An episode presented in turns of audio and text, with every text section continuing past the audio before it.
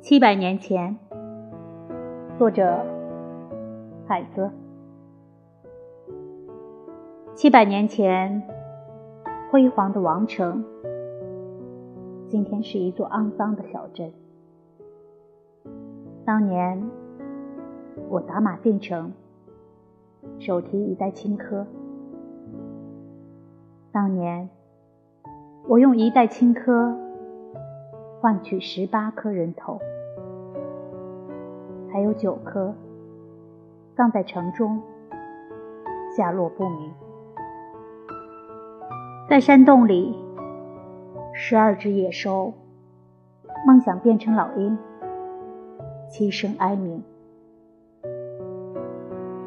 这是山顶上最后的山洞，梦想着天空。